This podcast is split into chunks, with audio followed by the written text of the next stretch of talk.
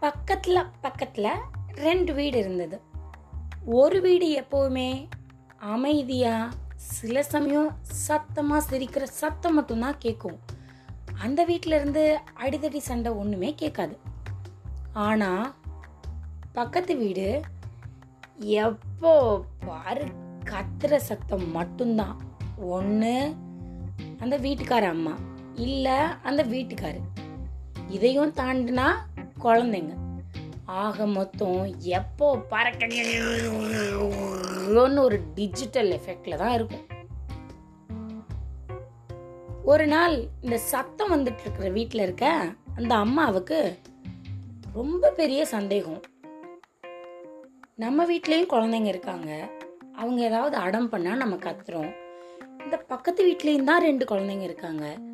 ஆனால் அடிச்சுக்கிற சத்தமோ அவங்க அம்மா கத்துற சத்தமோ இல்லை வீட்டுக்காரவங்களும் சண்டை போடுற சத்தமோ ஒன்றுமே வர மாட்டேங்குதே நம்ம வேலைக்கு போயிட்டு வர மாதிரி தான் அந்த அம்மாவும் வேலைக்கு போயிட்டு வருது.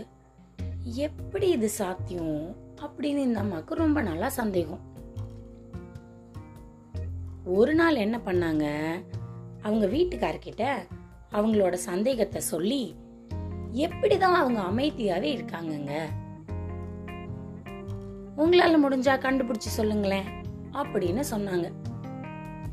எப்ப பாரு சத்தம் போட்டுட்டு இருக்க வீட்டுல உள்ளவரு. நான் எனக்கும் இது தோணிட்டே தான் இருக்கு எப்படின்னு?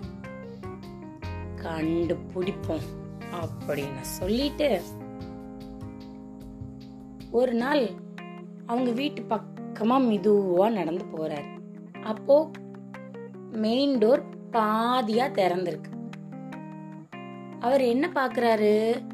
அமைதியா இருக்க வீட்டுல உள்ள அம்மா பெரிய பக்கெட்ல தண்ணி வச்சு அவங்களோட ஹாலை முழுகிட்டு இருக்காங்க. மாப் போட்டுட்டு இருக்காங்க. போட்டுட்டே இருக்கும்போது அப்படின்னு கிச்சன்ல இருந்து குக்கர் சத்தம். இவங்க என்ன பண்ணாங்க? அந்த வாளியையும் அந்த மொழுகிற குச்சியையும் அப்படியே வச்சுட்டு கிச்சனுக்கு போயிட்டாங்க. எனக்கு குக்கர் விசில் அடிச்சிச்சுல்ல? அதை பார்க்கறதுக்கு போயிட்டாங்க. அவங்க வர்றதுக்கு கொஞ்ச நேரம் ஆயிடுச்சு. இதுக்குள்ள ரூம்ல வேலை பார்த்துட்டு இருந்த அவங்களோட ஹஸ்பண்ட் வெளியில வந்தாரு. அவர் வர வழியில தான் இந்த வாளி இருக்கு தண்ணியோட அவர் பார்க்கவே இல்லை. வேகமா நடந்து வந்ததுல டொம்மில்னு கீழே விழுந்து தண்ணி எல்லாம் கீழே போயிடுச்சு. கிச்சன்ல இருந்து அந்த வந்த அம்மா இப்படியே பார்த்தாங்க. அதுக்குள்ள அவரு மன்னிச்சுக்க மன்னிச்சுக்கமா தெரியாம நான் தான் கொஞ்சம் அவசரத்துல கீழே இருக்கிற வாளியை கவனிக்காம வந்துட்டேன் அப்படின்னு சொன்னார். இவர் இப்படி சொன்ன உடனே அவங்களுக்கு கோவம் வந்துச்சோ வரலையோ அதெல்லாம் தெரியல. ஆனா இப்போ கோவம் சுத்தமா இல்ல. பரவாயில்லங்க. இருக்கட்டும் இருக்கட்டும். நான் தானே வழியில வச்சுட்டு போயிட்டேன். நான் தூக்கி ஓரமா வச்சிருந்தா ஒருவேளை இது நடந்திருக்காம இருக்கலாம். சரி பரவாயில்ல நான் பாத்துக்கிறேன் அப்படின்னு சொல்லிட்டு ரெண்டு பேருமா சேர்ந்து அந்த தண்ணி எடுக்கிறதுக்கு உதவி பண்ணி வேலை முடிஞ்சு போச்சு. இதை கதவு கிட்ட இருந்து பார்த்துட்டே இருக்கிற சத்தம் போடுற வீட்டுக்காரு அவங்க வீட்டுக்கு திரும்பி போனார்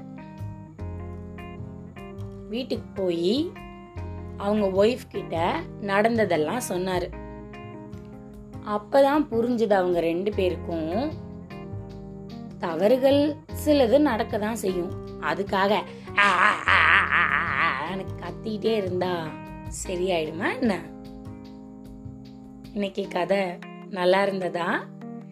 இதுவரை நீங்கள் கேட்டுக்கொண்டிருந்தது கதையும் நானும் ரேவா வல்லியப்பனுடன் மீண்டும் அடுத்த கதையில வந்து சந்திக்கிறேன். அது வரைக்கும் அமைதியாவா சத்தம் போட்டா? அமைதியாவே போய் பார்க்கலாமா? அது வரைக்கும் கதையும் நானும்ல வர மற்ற கதையெல்லாம் கேட்டுட்டு சந்தோஷமா இருங்க. நன்றி.